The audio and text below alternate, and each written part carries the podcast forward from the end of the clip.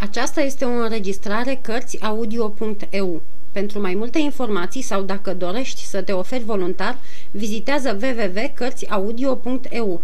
Toate înregistrările Cărțiaudio.eu sunt de domeniu public. Capitolul 30. Milady D'Artagnan o urmărise pe Milady fără ca ea să-l fi zărit. O văzuse aruncându-se în căleașcă și o auzise poruncind vizitiului să o ducă la Saint-Germain. Era deprisos să încerce a urmări pe jos o trăsură trasă de doi cai voinici gonind în trap. D'Artagnan se întoarse deci în strada Feru. Pe strada Senei îl întâlni pe Planchet, care, oprit în dreptul unei plăcintării, părea încremenit în fața unui cozonac după care îi lăsa gura apă.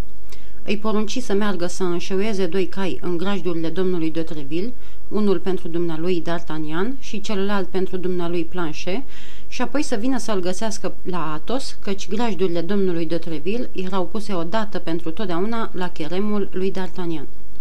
Planchet o porni înspre strada Colombie și D'Artagnan înspre strada Feru. Atos era acasă și golea morocănos o sticlă cu faimosul vin de Spania adus din călătoria lui din Picardia. Îi făcu semn lui Grimo să aducă un pahar pentru D'Artagnan și acesta a îndeplinit dorința ca de obicei. D'Artagnan istorisi lui Atos tot ce se întâmplase în biserică între Portos și soția avocatului și cum prietenul lor era poate pe cale să-și facă rost de echipament. În ceea ce mă privește, răspunse Atos la cele auzite, sunt foarte liniștit. Știu că nu o să cheltuiască cu hamurile mele nicio femeie. Și totuși, frumos cum ești, cultenitor și de neam mare, eu cred, dragă Atos, că n-ar fi pe lume crăiasă sau regină la adăpost de săgețile inimii dumitale. Ce tânăr e și D'Artagnan ăsta!" mormăi Atos ridicând din numeri. Și făcu semn lui Grimo să mai aducă o sticlă de vin. Tocmai atunci, strecurându-și sfios capul prin ușa întredeschisă, Planchet își vesti stăpânul că cei doi cai așteptau afară. Care cai?" întreba Atos. Doi cai pe care domnul de Treville mi împrumută ca să mă plimb și cu care vreau să dau o raită la Saint-Germain." Și ce ai de gând să faci la Saint-Germain?" mai întrebă Atos. D'Artagnan începu a povesti întâlnirea din biserică și cum dăduse de femeia care, împreună cu nobilul în mantie neagră și cu cicatrice la tâmplă, nu-i puteau ieși din minte.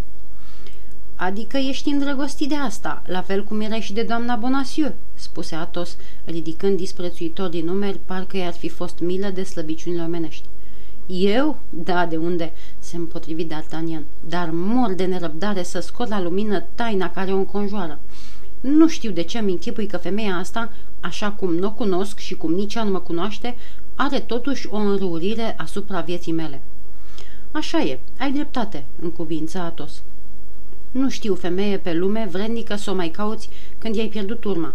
Doamna Bonacieux s-a rătăcit pe undeva. Treaba ei, să se descurce cum o putea.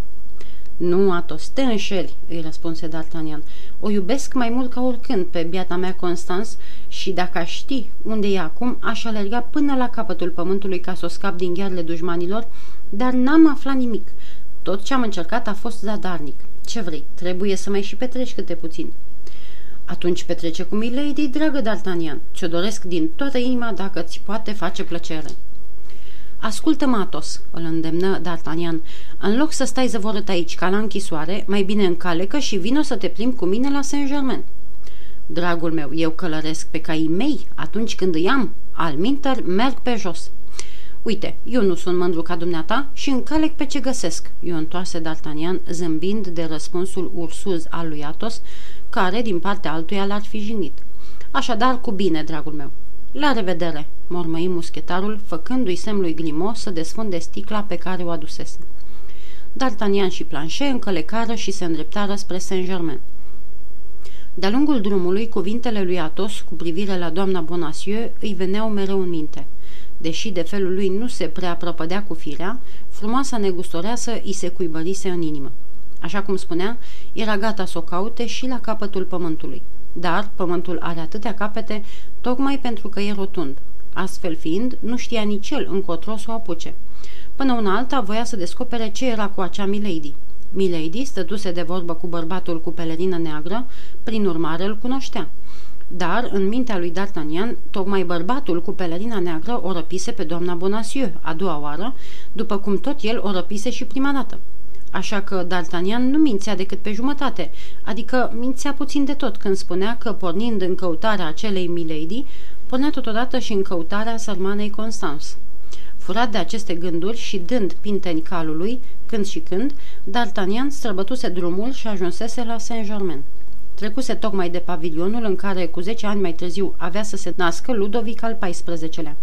Nimerise într-o stradă pustie, privind mereu la dreapta și la stânga, ca să vadă dacă nu cumva dă de vreo urmă a frumoasei englezoice, când deodată, la parterul unei case arătoase, care, potrivit obiceiului vremii, nu avea nicio fereastră la stradă, zării vindu-se un chip cunoscut. Omul trecea de colo-colo pe un fel de terasă împodobită cu flori. Planchet îl dibui cel din tâi. Domnule, se întoarse el spre D'Artagnan, mutra acelui gură cască nu vă spune nimic?" Nu," răspunse D'Artagnan, și totuși sunt sigur că l-am mai zărit pe undeva." Păi cred și eu," zise Planchet. E bietul Lubin, la cheul contelui de Ward, cel pe care l-ați jumulit așa de frumos acum o lună la cale, pe drumul vilei comandantului de port." Da, da, bine zici," își aminti D'Artagnan, îl știu acum. Oare te-o mai fi ținând minte?" Vai de capul lui, era atât de zăpăcit că nu cred să mă mai știe. Atunci ia du-te, intră în vorbă cu el și caută de află dacă stăpânul lui mai trăiește. Planchet descălecă și se duse drept la Lubin, care, într-adevăr, nu-l recunoscu. Amândoi valeții se puseră pe vorbă, ca cei mai buni prieteni din lume, în vreme ce D'Artagnan își mâna amândoi caii într-o ulicioară. Ocolind apoi de jur împrejur o casă, se întoarse să asculte sfătuirea din dosul unui gard de alun. După câteva clipe de pândă în spatele gardului, D'Artagnan auzi hurui de trăsură și văzu oprindu-se în fața lui calașca frumoasei Milady. Fără doar și poate, Milady se afla înăuntru. D'Artagnan se culcă pe gâtul calului ca să poată vedea totul fără ca el să fie văzut. Scoțându-și fermecătorul ei cap bălai prin portieră, Milady dădu câteva porunci cameristei. Aceasta din urmă, fată nostimă între 20 și 22 de ani, sprintenă și vioaie, o adevărată cameristă de casă mare, sări jos de pe scara caleștii pe care ședea cocoțată, potrivit obiceiurilor vremii, și se îndreptă spre terasa unde D'Artagnan îl zărise pe Lubin. D'Artagnan o urmări cu privirea și o văzu îndreptându-se spre terasă. Tocmai atunci, din întâmplare, cineva dinăuntru îl chemă pe Lubin, așa că Planchet rămase singur, zgâindu-și ochii ca să vadă încotro o apucase D'Artagnan. Camerista se apropie de Planchet și, luându-l drept Lubin, îi întinse un bilețel spunându-i Pentru stăpânul dumitale. Pentru stăpânul meu?" se miră Planchet. Da, și e zor mare. Dul numai decât." Fugi apoi înapoi la trăsura care în vremea aceasta se și întorsese înspre partea de unde venise. Se cocoță iar pe scară și caleașca o porni din nou. Planșe, suci și răsuci bilețelul, apoi, deprins să asculte fără a crâgni, sări jos de pe terasă, o apucă pe ulicioară și după 20 de pași dădu de D'Artagnan, care văzuse totul și ieșea înainte. Pentru dumneavoastră, domnule," spuse Planșe dându-i biletul. Pentru mine?" întrebă D'Artagnan. Ești sigur?" Doamne sfinte, cum să nu fiu sigur? Camerista mi-a spus, pentru stăpânul dumitale. Eu n-am alt stăpân decât pe dumneavoastră, așa că... Dar zău strajnică fetișcană camerista asta. D'Artagnan desfăcu plicul și citi următoarelor cuvinte. Cineva care îți poartă de grijă mai mult decât poate mărturisi ar vrea să știe în ce zi vei putea ieși să te plimbi în pădure. Mâine, la hotelul Champ du Drap d'Or, un lacheu negru și roșu va veni după răspuns. Ia te uită, își zise în gând D'Artagnan. asta e prea de tot. S-ar spune că Milady și cu mine ne îngrijim de sănătatea acelui domn. Ea spune Planchet, cum îi mai merge prietenul nostru contele de Ward? Va să zică n-a dat tortul popii? Nu, domnule, îi merge bine, așa cum poate să-i meargă cuiva cu patru lovituri de spadă în măruntaie, căci, fără supărare, l-a spornit de patru ori și drăguțul de el abia se mai ținea pe picioare. I s-a scurs aproape tot sângele. Cum vă spuneam, domnule, Lubin nu mă ține minte și mi-a povestit Bob cu Bob toată pățania. Prea bine, Planșe, ești regele valeților. Acum în calecă și hai să ajungem caleașcă. Nu le trebuie multă vreme. Peste cinci minute zăriră caleașca oprită în marginea drumului. Lângă portieră stătea un călăreț în veșminte scumpe.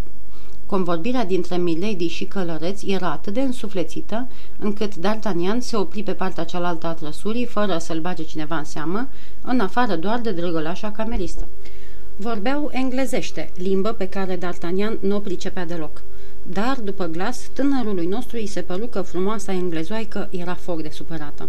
Ea încheie convorbirea printr-o mișcare, spulberând orice îndoială, și anume printr-o lovitură de evantai atât de strașnică, încât mica podoabă femeiască sări în mii de bucățele. Călărețul izbucni într-un hohot de râs care păru să întărâte și mai mult pe Milady. D'Artagnan își zise că venise vremea să se amestece în vorbă. Se apropie de cealaltă portieră, descoperindu-și smerit capul. Doamnă, zise el, îmi dați voie să vă ofer sprijinul meu?" Mi se pare că acest domn v-a supărat. Rostiți un singur cuvânt, doamnă, și voi avea grijă să-l pedepsesc pentru lipsa lui de curtenie." După primele cuvinte, Milady își întoarse capul, privind mirată spre tânăr. Apoi, când acesta sfârși, ea îi răspunse într-un curat grai franțuzesc. Cu dragă inimă aș primi o crotire a dumneavoastră, domnule, dacă persoana care mă ceartă n-ar fi chiar fratele meu." Atunci vă rog să mă iertați," adăugă D'Artagnan. Nu puteam să știu acest lucru, doamnă." Ce tot îndrugă zăpăcitul ăsta?" izbucni aplecându-se până în dreptul portierei călărețul despre care Milady spusese că era rudă și de ce nu-și vede de drum?" Zăpăcit ești dumneata," se răsti D'Artagnan aplecându-se la rândul lui pe grumazul calului și răspunzând tot prin portieră. Uite, nu-mi văd de drum, fiindcă am chef să mă opresc aici." Călărețul strecură câteva cuvinte englezești surorii lui. Eu îți vorbesc pe franțuzește, urmă D'Artagnan, și făm te rog, plăcerea să-mi răspunzi în același grai. Oi fi dumneata, fratele doamnei, dar din fericire nu ești și al meu. S-ar fi putut crede că Milady, temătoare ca orice femeie, va rosti un cuvânt ca să curme acel început de gâlceavă, însă, din potrivă, vârându-se în fundul caleștii, porunci nepăsătoare vizitiului. Mână la palat. Tânăra cameristă aruncă neliniștită o privire lui D'Artagnan, căci, chipeș cum era, gentilomul nostru nu putuse lăsa rece. Caleașca o porni și cei doi bărbați se văzură deodată față în față, fără nicio oprire între ei. Necunoscutul făcu o mișcare pentru a urma caleașca, dar D'Artagnan, a cărui mânie clocotea tot mai aprig, căci recunoscuse în el pe englezul din Amiens, ce-i câștigase calul și totodată fusese cât pe aci să-i câștige lui Atos inelul cu diamant, îi apucă frâul calului și îl ținu în loc. Ei, domnule!" strigă el, se vede că ești și mai zăpăcit ca mine, căci pare mi se-a uitat că noi doi mai avem o socoteală." Ah!" făcu englezul, Dumneata erai maestre. Va să zic că nu te lași, ții morțiși să joci când una, când alta. Da, și asta mi-aduce aminte că trebuie să-mi iau revanșa. Așa că vom vedea noi, scumpe domn, dacă mânuiești la fel de dibaci spada ca și zarurile. Vezi și dumneata că n-am spadă, zise englezul. Vrei să faci pe viteazul în fața unui om fără armă? Nădăjduiesc că acasă ai o spadă, i-o întoarse D'Artagnan. În orice caz, eu am două, așa că, dacă dorești, tragem la sorți. Nu-i nevoie, răspunse englezul. Am unelte din acestea berechet. Ei bine, nobile domn, stărui D'Artagnan, alege-o pe cea mai lungă și vino să-mi o arăți diseară. Unde, rogute? În dosul Luxemburgului e un cartier minunat pentru plimbări de acest fel. Bine voi veni. La ce oră? La șase. Ia spune, poate că ai și vreun prieten doi? Ba, am trei care se vor simți măguliți să joace aceeași partidă ca și mine. Trei, cu atât mai bine. Se potrivește de minune, răspunse D'Artagnan. Este tocmai ce am socotit și eu. Și acum spunem cine ești, întrebă englezul. Sunt domnul D'Artagnan, gentilom gascon, din garda regală, compania domnului de Zesart. Dar dumneata... Eu sunt lordul de Winter, baron de Sheffield. Mă rog, sluga dumitale, domnule baron, răspunse D'Artagnan, deși ai niște nume greu de ținut minte și, dând pinteni calului, porni în goană înapoi spre Paris. Cum obișnuia în astfel de împrejurări, D'Artagnan descălecă de-a dreptul la Atos. Îl găsi tolănit pe o canapea mare, unde aștepta, după cum spusese, ca echipamentul să vină singur până la el. D'Artagnan îi istorisi tot ce se petrecuse, mai puțin scrisoarea către domnul de Ward. Atos era încântat la gândul că se va bate cu un englez. După cum am mai spus, acesta era visul lui. Își trimiseră valeții să-i cheme grabnic pe Portos și Aramis, cărora le aduseră la cunoștință cele petrecute. Portos își trase spada din teacă și începu să o mânuiască în fața peretelui, dându-se când și când înapoi și mlădiindu-și genunchii ca un dansator. Aramis, care lucra de zor la poemul lui, se încuie în cabinetul lui Atos cu rugămintea să fie lăsat în pace până va începe duelul. Atos ceru prin semnă lui Grimo să-i mai aducă o sticlă de vin. Cât privește pe D'Artagnan, chipzuia în mintea lui un mic plan, a cărui desfășurare o vom cunoaște mai târziu, un plan care îi făgăduia să vede cine știe ce nezdrăvănie, căci din când în când un zâmbet luminos trecea pe fața ei visătoare.